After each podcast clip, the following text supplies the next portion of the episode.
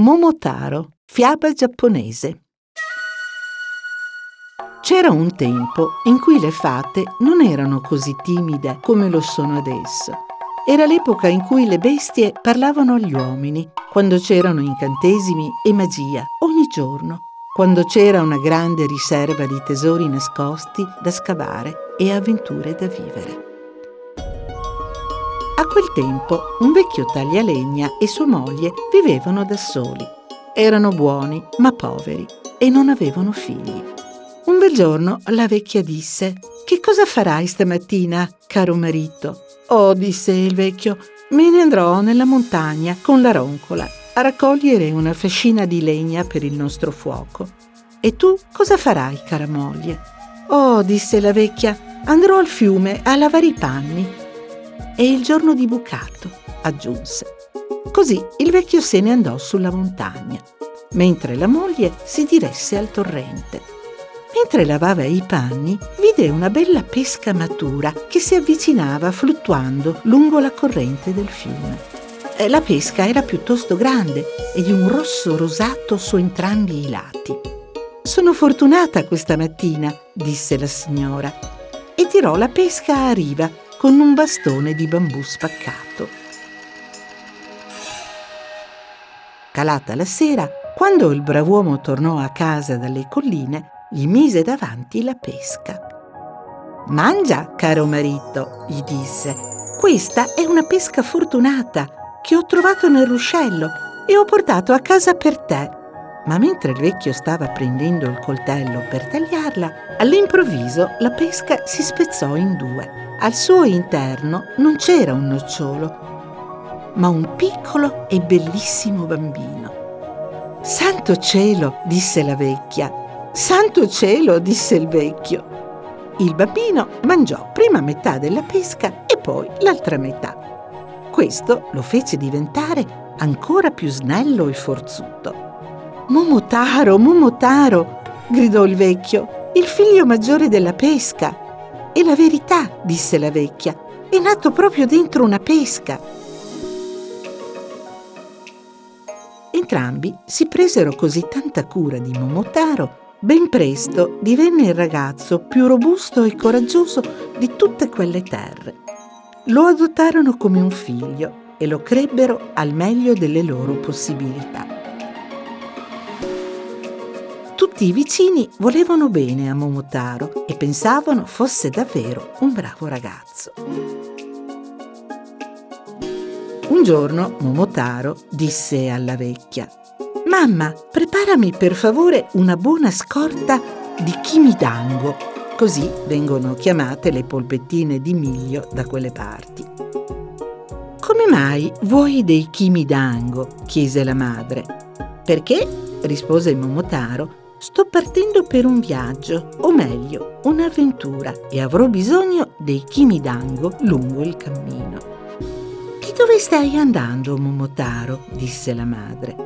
Voglio andare all'isola degli orchi, disse Momotaro, a prendere il loro tesoro, e ti sarei grato se mi permettessi di partire con i chimidango il prima possibile. Così gli preparò i chimidango lui li mise in una pezza di stoffa e si legò la pezza alla cintura. Sayonara e buona fortuna a te, Momotaro, gridarono il vecchio e la vecchia. Sayonara, sayonara, gridò Momotaro. Non aveva ancora percorso molta strada quando si imbatté in una scimmia. Ugh, ugh, disse la scimmia. Dove vai, Momotaro? Momotaro rispose, vado all'isola degli orchi per un'avventura. Che cos'hai nella pezza appesa alla cintura? Ho alcune delle migliori polpettine di miglio di tutto il Giappone. Dammene una, disse la scimmia, e verrò con te. Così Momotaro diede un dango alla scimmia e proseguirono insieme. Fece molta strada quando si imbatterono in un fagiano. Glu glu, disse il fagiano. Dove vai, Momotaro? Momotaro rispose. Vado all'isola degli orchi per un'avventura. Cos'hai nella pezza appesa alla cintura? Ho alcune delle migliori polpettine di miglio di tutto il Giappone. Dammene una, disse il fagiano, e verrò con te. Così Momotaro diede un dango al fagiano e proseguirono insieme. Non fecero molta strada quando si imbatterono in un cane. Bau, bau, disse il cane. Dove vai, Momotaro? Momotaro rispose: Vado all'isola degli orchi per un'avventura. Cos'hai nella pezza appesa alla cintura? Ho alcune delle migliori polpettine di miglio di tutto il Giappone. Dammene una, disse il cane, e verrò con te. Così Momotaro diede un dango al cane e tutti e quattro proseguirono insieme. Di lì a poco arrivarono all'isola degli orchi Ora, fratelli, disse Momotaro, ascoltate il mio piano. Il fagiano deve sorvolare il cancello del castello e beccare gli orchi. La scimmia deve scavalcare le mura del castello e pizzicarli, mentre io e il cane romperemo i chiavistelli e le sbarre. Lui morderà gli orchi e io li combatterò. Così ci fu la grande battaglia. Il fagiano volò oltre il cancello del castello. Glu! Momotaro ruppe i chiavistelli e le sbarre e il cane balzò nel cortile del castello. Bau! Bau! Bau! I coraggiosi compagni combatterono fino al tramonto e sconfissero gli orchi, prendendoli prigionieri. Ora, fratelli, disse Momotaro, portate fuori il tesoro degli orchi. E così fecero. Il tesoro era molto prezioso.